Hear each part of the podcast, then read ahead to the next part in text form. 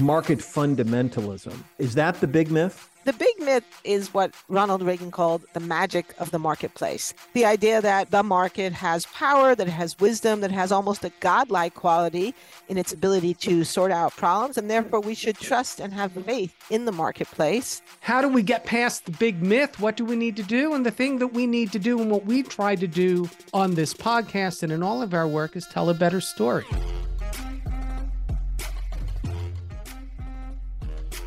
From the home offices of Civic Ventures in downtown Seattle, this is Pitchfork Economics with Nick Hanauer, the best place to get the truth about who gets what and why.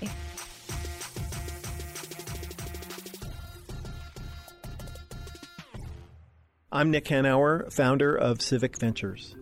I'm David Goldstein, Senior Fellow at Civic Ventures.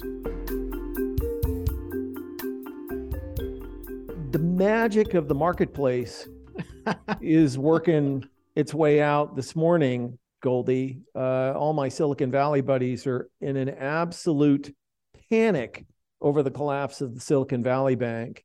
And up until Thursday evening, they were all absolutely convinced the government was evil and that libertarianism was the righteous path and that if we just had less regulation and paid less taxes and had right. less government interference that all would we would be well and everyone in the in the whole wide world would be better off. Uh, and this morning, oddly, Monday morning, they're screaming bloody murder about how the federal government needs to step in and rescue this institution uh, and them and them as uh, depositors in it, uh, because darn it, uh, mistakes were made, but not by yeah. them. Not by them. No, in the end, it's got to be the government's fault because think of it this way: this bank wouldn't legally be insolvent if we didn't have laws defining insolvency. That's true. That's right. True. They could continue to operate without any money yeah. until it was an even bigger failure. That's right. Bigger bank failure. Yeah, no, of course. Especially in Silicon Valley. Look, I don't know these guys because I'm not, I don't, I don't socialize with the the winners like you do, Nick. But uh, I was peripherally uh, involved in the tech industry from the early 80s uh, and then later on in my career, I I worked in tech, and my God, that libertarian ideology all throughout the industry, from top to bottom, the programmers uh, drinking yeah. their Jolt Cola back then at two in the morning, uh, writing their code and eating their burritos, and so man, they were self-made I don't know what they were, what they thought they were, but they were all self-made and did it all by themselves. And yeah. man, if government would just get out of the way, things would be so much better. Uh, of course, it's an industry that's entirely built on government investment, but we don't want to go into that.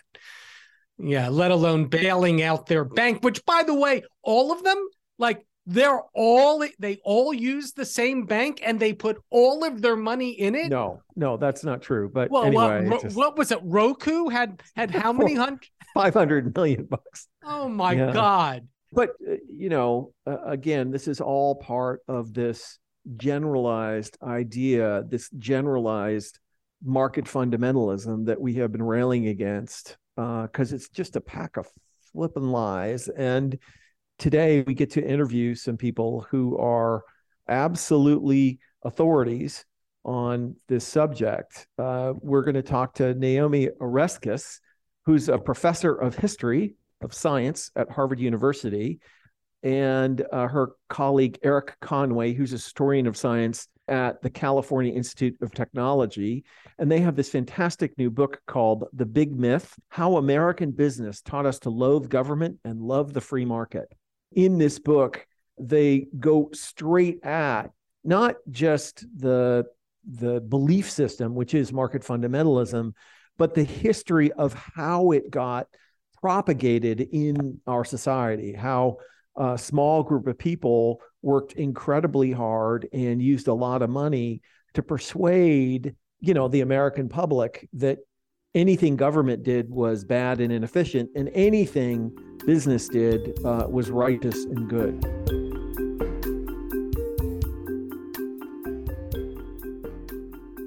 I'm Naomi Oreskes. I'm the Henry Charles Lea Professor of the History of Science at Harvard University. uh, and the co author with Erik Conway of our new book, The Big Myth How American Business Taught Us to Loathe Government and Love the Free Market.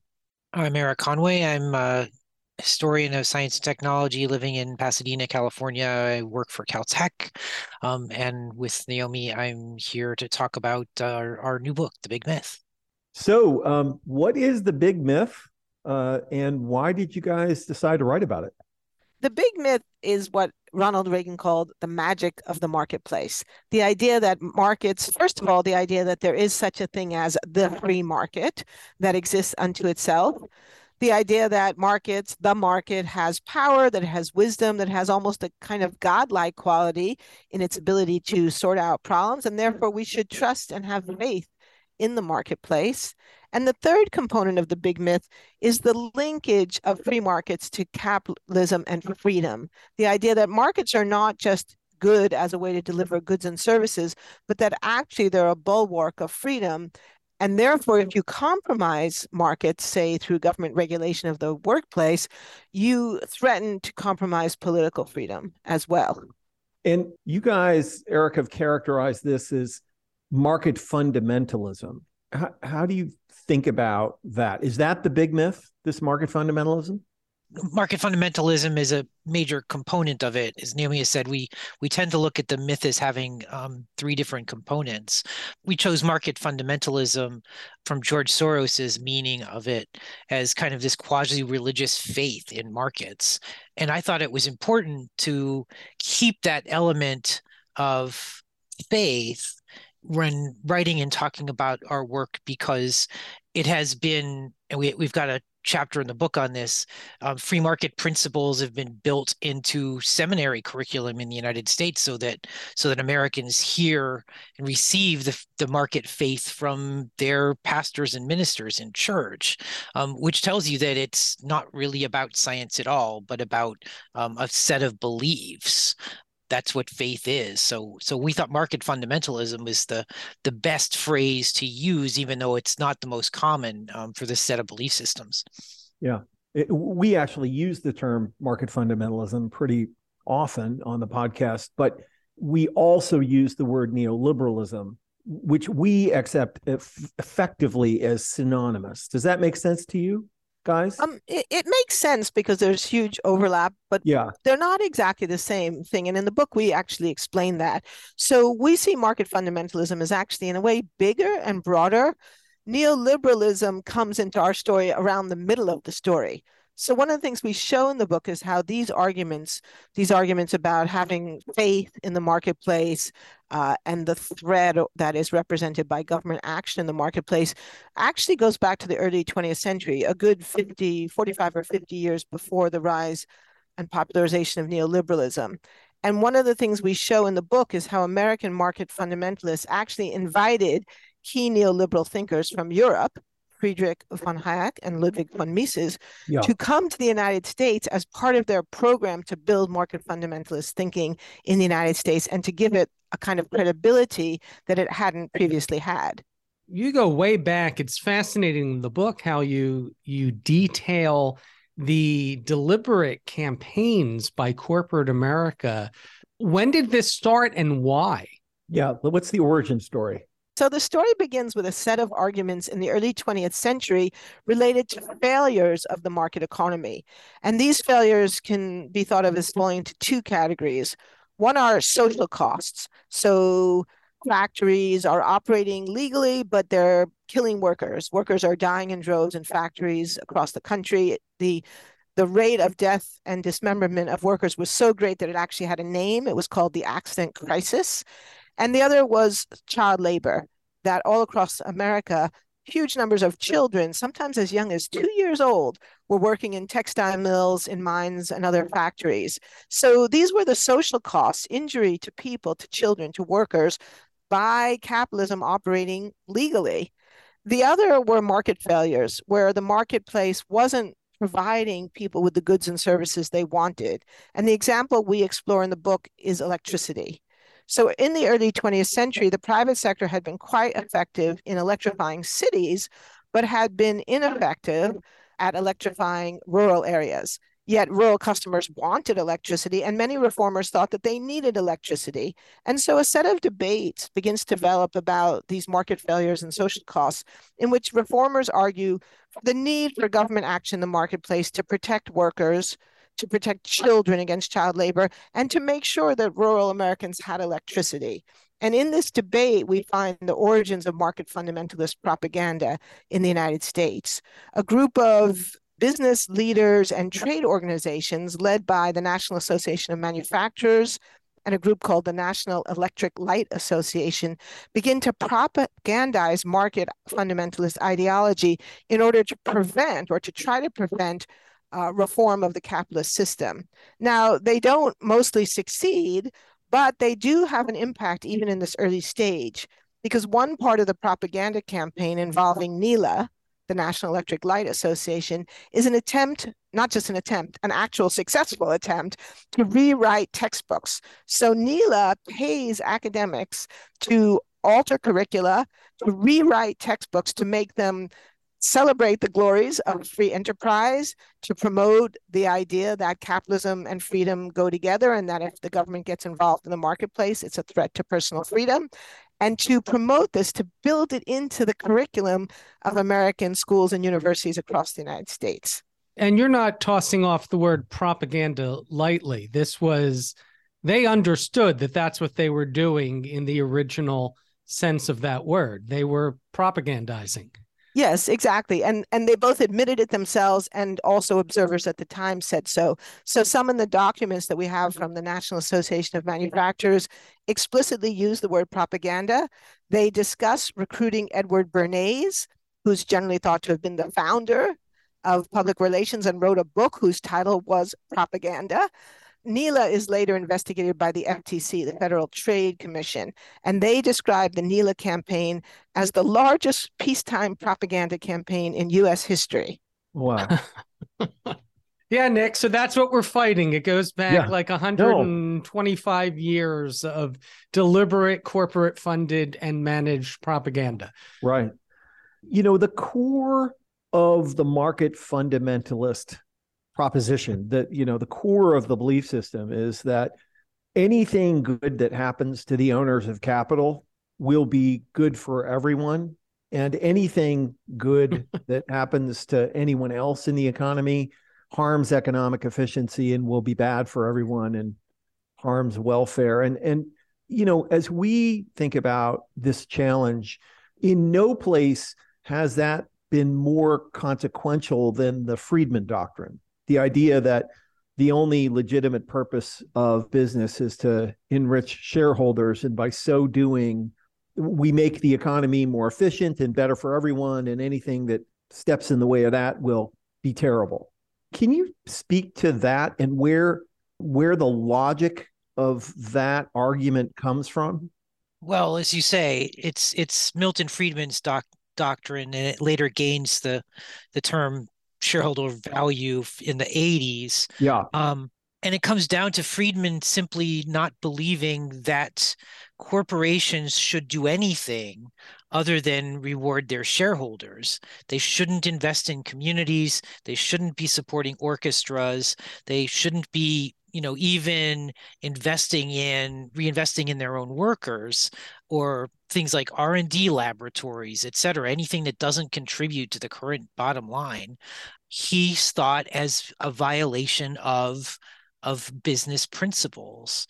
Um, and of course, he formulates this in the 60s, and it's a couple of decades before it really takes off, right? It takes off in in when after Reagan becomes president, um, and and to some degree, I think General Electric's the poster child for that too, just as it was Reagan's big backer in the 1950s because GE turns itself inside out. It, it begins to eliminate its own research functions, um, turn itself into a financial company because that's where the money was, shuttering plants all over the country. Um, whereas GE in the 30s and 40s even had been uh, kind of a progressive corp company, yeah. um, and it, and it had invested in its its its environments, the towns and cities that it operated in, um, and it thought that that was you know that, that was simply part of being um, an american successful business you you reinvested in where you were and that all kind of goes away. Yeah and the, the really evil part and the part that ha- has such a hold on society and you know and i and i i am a capitalist and i've helped start dozens of companies and i hang around with a lot of capitalists and the the thing that is most pernicious is this idea that by focusing merely on corporate profits we are doing uh, god's work right we are we are making the society better it's the normative I, impact you're talking about, Nick, not his positive claim. The it's the normative claim that has changed norms. But it is the positive claim that by doing that, we enrich everyone that has had such a big impact on society. Because I mean, Milton Friedman didn't say screw the poor. We're rich and we want to keep it that way, and therefore we should not worry about anything else but profits he made a much broader claim, which is that when you do that, everyone benefits. And that's the really interesting part. Did Milton Friedman uh, not want to screw the poor? Because I've been rereading him recently and I'm not so sure. Well, I, I don't think I can say what he wanted in his heart, you know, in the depths of his soul. But I think that what was just said was right that he doesn't say and neither none of these people say oh we want to screw the poor we want to exploit three-year-old children in factories we want to kill workers they never say that because that wouldn't be credible so they make a claim that seems virtuous i mean it's the very definition of meretricious it seems virtuous, but it's not. The claim is that this will benefit everyone. But of course, the evidence doesn't really support that. And so, how do they try to make this claim seem credible? Well, one of the ways they do it is by supporting academics like Milton Friedman. And we have an extensive discussion in the book about how a group of business executives uh, funded this program at the University of Chicago, the so-called Free Market Project, which involved bringing Friedrich von Hayek, one of the founders yeah. of neoliberalism, to America, funding Milton Friedman, funding George Stigler, to give these arguments academic credibility. And one of the things they do is to present these ideas as if they're laws of nature. Yes. So when Milton Friedman talks about shareholder value, I think Erik said correctly, this is his opinion. And he's certainly entitled to that opinion, but it's not a law of nature. No. But it gets presented as if it is. And and we can go back even further and think about how they talk about Adam Smith. I mean, it's really interesting to see the way Chicago School economists cite Smith as if he's some kind of oracle, some kind of god, that if Smith said it, it must be true. And yet, well, first of all, it's so weird, right? It's very right. It's, it's so weird. Like correct. the guy was he's 400 years old. We, you know, if you're going to go get get medical treatment, they're not quoting some 400 year old doctor. Correct. Correct. Right? So it's right. It's Right. So, and it's it's also a misrepresentation of Adam Smith. We yes. show in the book right. how actually yeah. Adam Smith is much more yeah. nuanced, how he supports bank regulation, for example. But even something as basic as the so-called law of supply and demand, well, it's really not a law because look at our story about electricity. I mean, here's an example where people want electricity and they're willing to pay for it and they're willing to pay a fair price. So there is a demand, and yet the market doesn't supply it. Let's talk a little bit about where we should go from here. In terms of blowing up the myth? Yeah. Your book is a great is a great start. What else needs to happen? Do we need a yeah. century of propaganda on our side to dismantle this, or can we do it a little uh, quicker?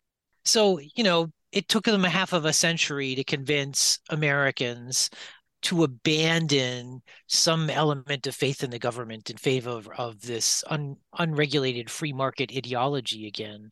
And I have to hope that it doesn't take another half of a century of propaganda to overcome it, because for one thing, I don't know who would fund the propaganda.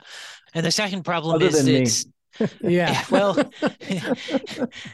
they had they had quite a network of funders and so forth, and maybe there is one on the left, but if there is one, I I'm not unaware of it. I would say though that what undid the market fundamentalist first time, the first time, and and and brought in kind of the the brief era of a more regulated capitalism in the mid 20th century. Of course, was economic collapse. Yeah. It was the failure of of market fundamentalist faith to deliver that did it, and it's pretty clear these days that the economy doesn't work for a lot of Americans. Yeah. And the question is, and and yet many of the protections, the firewalls that were put into place in the New Deal are actually still there and operating. So we won't have a collapse, I don't think, like the Great Depression. And I, I hope not, because I don't want to live through one. But it also means it's more difficult to figure out where the impetus for reform comes. So, you know, we write in the hopes that people will read the book and think, huh, I've been misled about this these things for for decades for maybe my whole life and and maybe i need to think and vote differently but beyond that i don't have a vision because it's um they're so entrenched it, it takes a catastrophe to to um unseat them. Yeah. Maybe climate will be that though. Maybe right. that's a segue for Naomi to talk about how maybe climate action can actually be a, a, a bridge to that um, different economics. Well, the way I think about our role as historians is I think it's very hard to change something when you don't know why you're doing it the way you do or how you got there. I mean, if you think about personal change, it always begins with self-awareness. You know, what am I doing? Why am I doing it? And am I happy? Is it working for me? And if it's not, then we could think about change. And so I think to build on what Eric just said, so many of us take market forward ideology for granted, we don't really stop to think about why do we believe these things? Or so many Americans have accepted the idea that big government is bad without actually recognizing how much big government has actually done for them. Social yeah. Security, Medicare.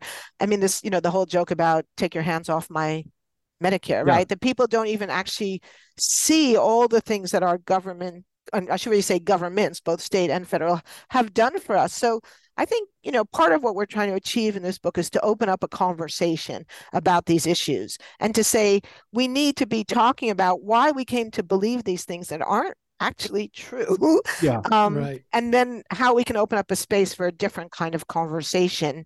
And you know, one of the things one of my students said to me um, when we were we were talking about this whole issue of big government, he said, you know, even the language of big government in the book we show that the business community actually introduced the language of quote big government as a way to try to have a foil against quote big business because in the 1930s most people were blaming big business for a host of american ills yeah. polls showed that most people thought the government was their ally and that big business was the enemy and so they consciously sought to reframe this to make us think that big government was the enemy. But the whole notion, we should really stop using that language because actually, and we say this in the book, the American federal government is actually relatively small compared to the governments of most European countries. You know, if you look at it in terms of, say, per capita or GDP, but also it's the wrong question. I mean, the question is not really what the size of our government should be. The question is, what is the purpose of government? What do we want our government to do? And that's a conversation that we almost never have in America. Yep. Yeah. It's worth just noting we're recording this podcast on the Monday following the collapse of Silicon Valley Bank. And the Twitters are filled with the hysterical worry of all my friends in Silicon Valley who, until Thursday afternoon, were strict libertarians mostly. Um, right. Who believe that who believe that government, big government, was the enemy and regulation created harm, and that they shouldn't have to pay any tax, and and markets were perfectly efficient and if we just got out of their way everything would be fine. And and uh, this morning twitters are filled with begging and groveling for the federal government to step in and save their ass exactly it's very easy to hate big government until you actually need it. then suddenly things exactly. look different. You right. know, Nick, Nick, yeah. we shouldn't be having this conversation because, in the words of Larry Summers, this is no time to talk about moral hazard. Exactly. The time to talk about moral, moral hazard, hazard, is when we're talking about student debt forgiveness. exactly. Yes. Not exactly. when we're talking about bailing out Silicon Valley. Keep your priorities straight. You know, and it reminds me of the hysteria in the news over, for example, the, the CHIPS Act requiring companies who take taxpayer funded government money to gasp provide some childcare for the workers that are going to have to work in those factories as if the, the expense of a little childcare will make the difference between whether these programs are successful or not. It's just it just boggles the mind. Also the great irony nick that side by side to a to an article with uh, people complaining about how it was inappropriate to make them set up childcare. There's an article about how there's a labor shortage and they can't fill all these jobs. Exactly. well, well, maybe providing childcare might help. Well, no, no, no. They don't want to provide childcare. They want to they want to bring back child labor, put those Exactly. children Yes. to work, right? Right. Yeah, the Silicon, I'm glad you raised the issue of Silicon Valley. And we talk about this in the book. I mean, the position of many leaders in Silicon Valley, the libertarian view that you, you just described, that the government should get out of the way, it's either just hypocritical beyond belief or ignorant beyond belief. Yes. Because the reality is that Silicon Valley was built on big government. The some Yeah. of the earliest successful companies in Silicon Valley, like Hewlett Packard, came straight out of government contracts during World War II. Um, and Stanford, which has been a hub for Silicon Valley innovation, was built on government grants and contracts, federal funding for scientific research.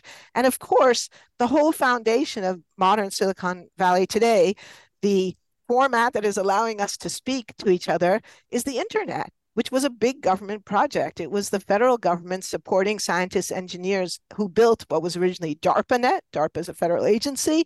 And then the federal government that passed the legislation to allow this technology to be commercialized. And if it hadn't been for that program, Silicon Valley, as we know it today, would never exist. But Silicon Valley tells a story that is very, very different about, you know, guys in garages and hoodies. And yes, there were some of those, but none of this would have been possible had the federal government not laid the foundations through basic scientific research and development.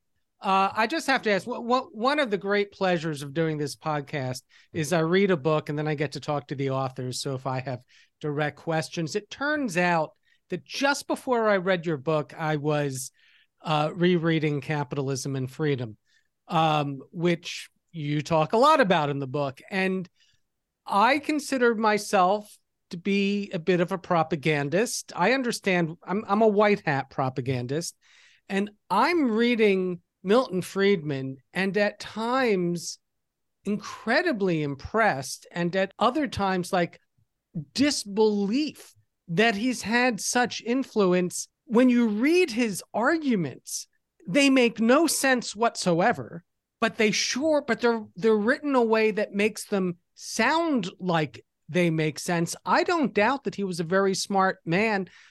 Either of you or both of you, Naomi and Erik, did Friedman believe what he was writing?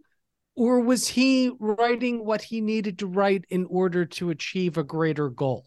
Well, like we said before, I think it's almost impossible for us to really know what any person really truly believes in their hearts. Although sometimes, if you can get deep into the archives, as we did with Merchants of Doubt, uh, you can get a sense of it. And certainly in Merchants of Doubt, we came to the conclusion that those people we studied there really did believe what they were saying. They really live with a kind of Cold War anxiety about the threat of communism.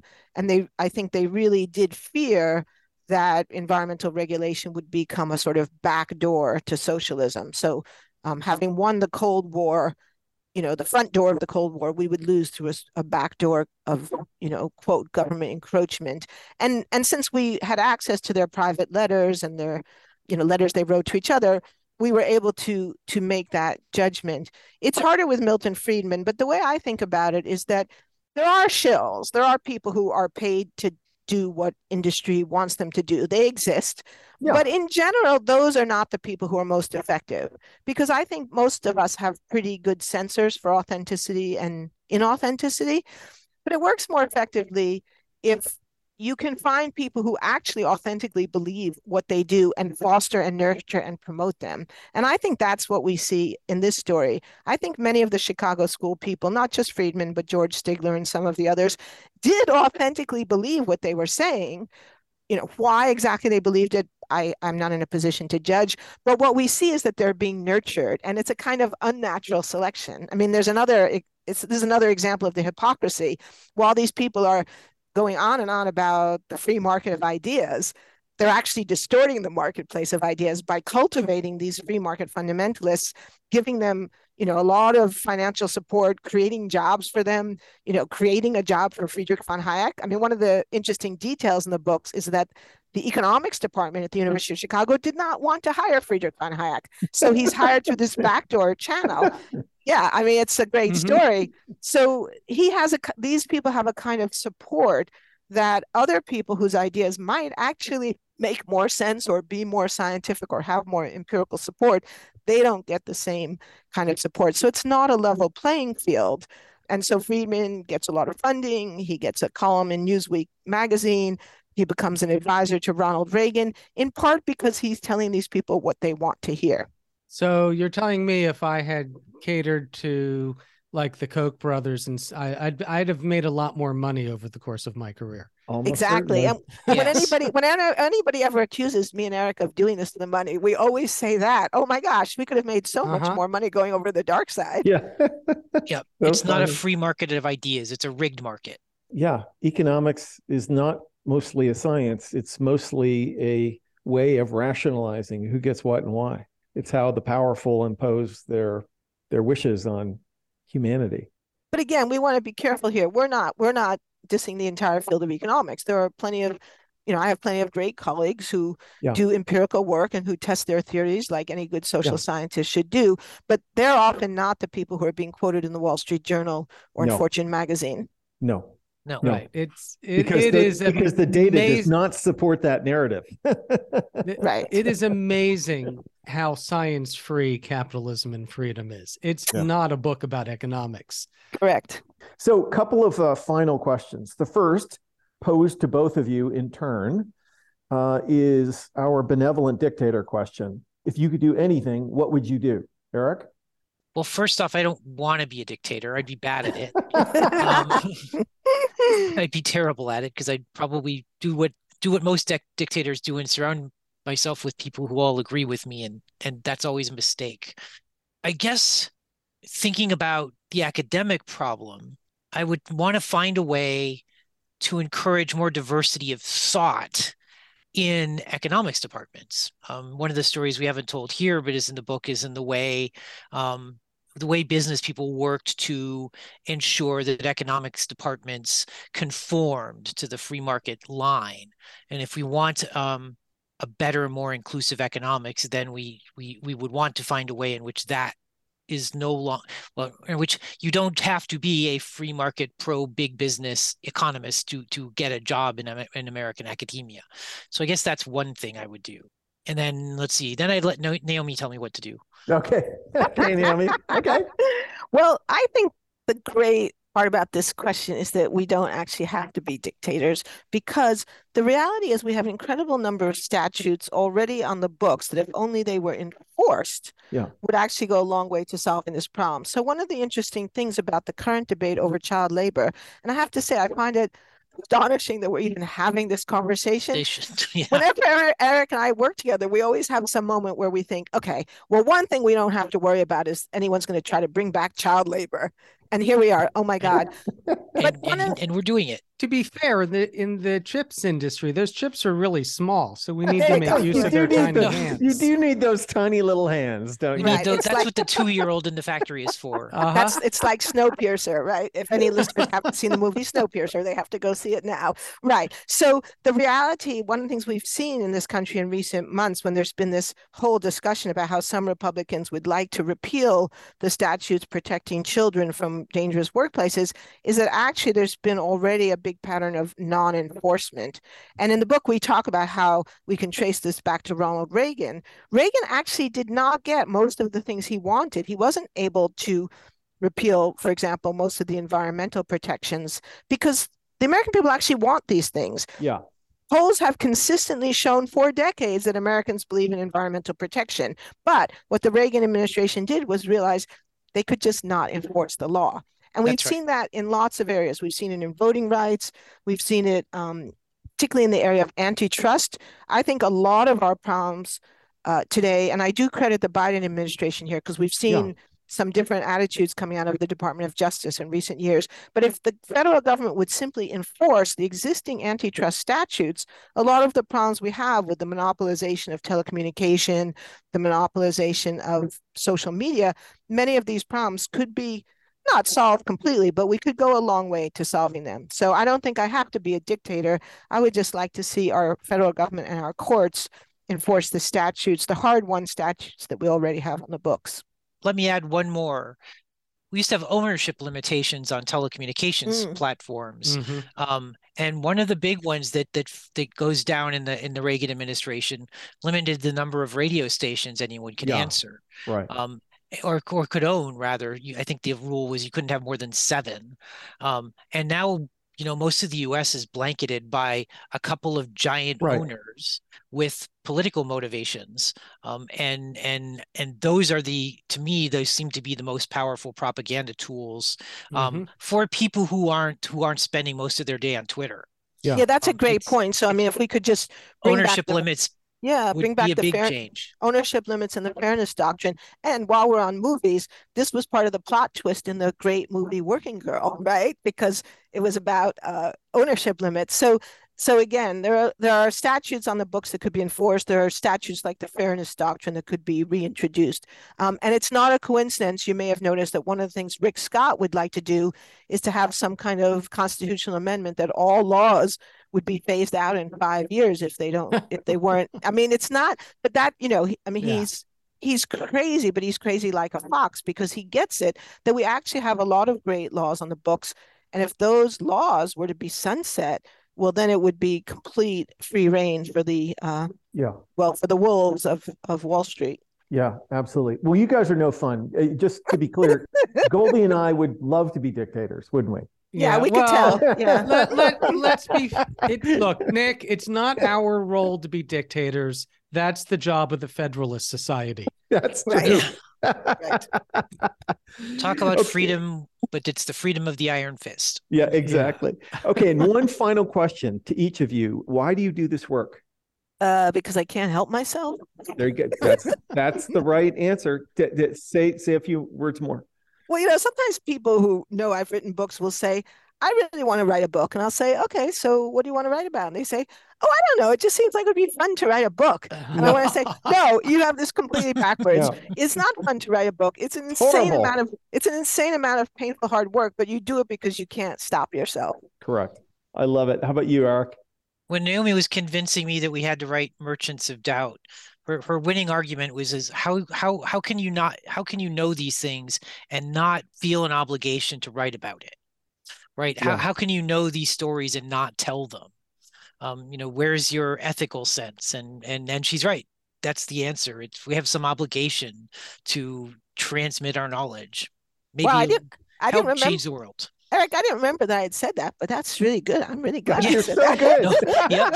No, I guilt tripped you into writing, Yes. writing with me, and here we are. Yes, it is 13 what a dozen later. years ago, and I remember it. Yeah. So, according to Nice. Milton More than that. Friedman, there is no social responsibility of business, but uh, there is a social responsibility to being a historian. You're There you me. go. Def- definitely. I love Yeah. it. Well, thank you both for being on, and uh, uh, thank you for writing the book. Yeah, I really enjoyed the book. It it's it's very frustrating. I'm you know I, I- I'm familiar with a lot of the ground you're treading. It's told in great detail and uh, in an at times enter- entertaining, but very frustrating to have to uh, to go through this history. It's it's it's maddening. Thank you. So, Goldy, what do you think? I mean, we're in violent agreement here. with Yeah. the thesis of this book, obviously, that uh, that market fundamentalism is a big myth. That markets, admittedly, are an extraordinarily important social technology, but they definitely are not sufficient to build a prosperous, secure, and sustainable society.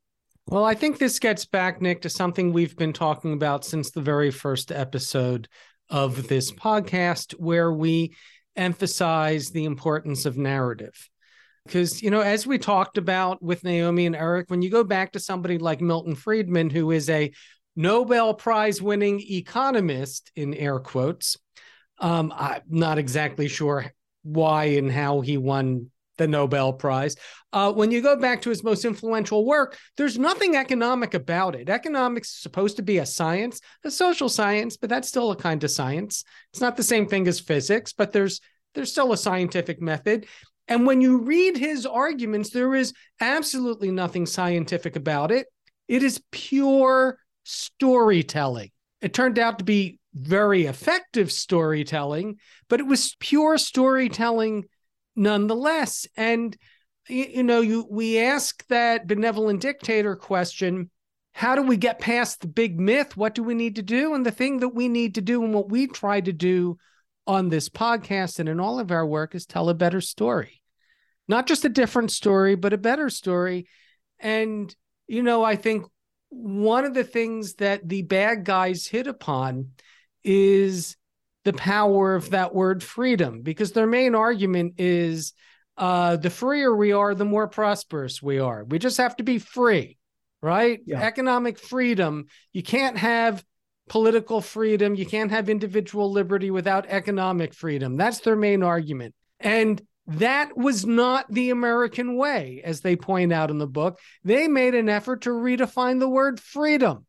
Yeah. And look, to a certain extent, economic freedom is essential to prosperity. If you don't have some economic freedom, uh, you can't innovate. If you can't innovate, you can't right. create new solutions to human problems. But unlimited freedom, negative freedom, is not the beginning and end of freedom. Obviously, we need constraints and we need regulations, and we need to make sure that markets are harnessed not just to the um, well-being of the bank accounts of the owners of capital, but rather right. to the to the public good, to the interests of the broader society.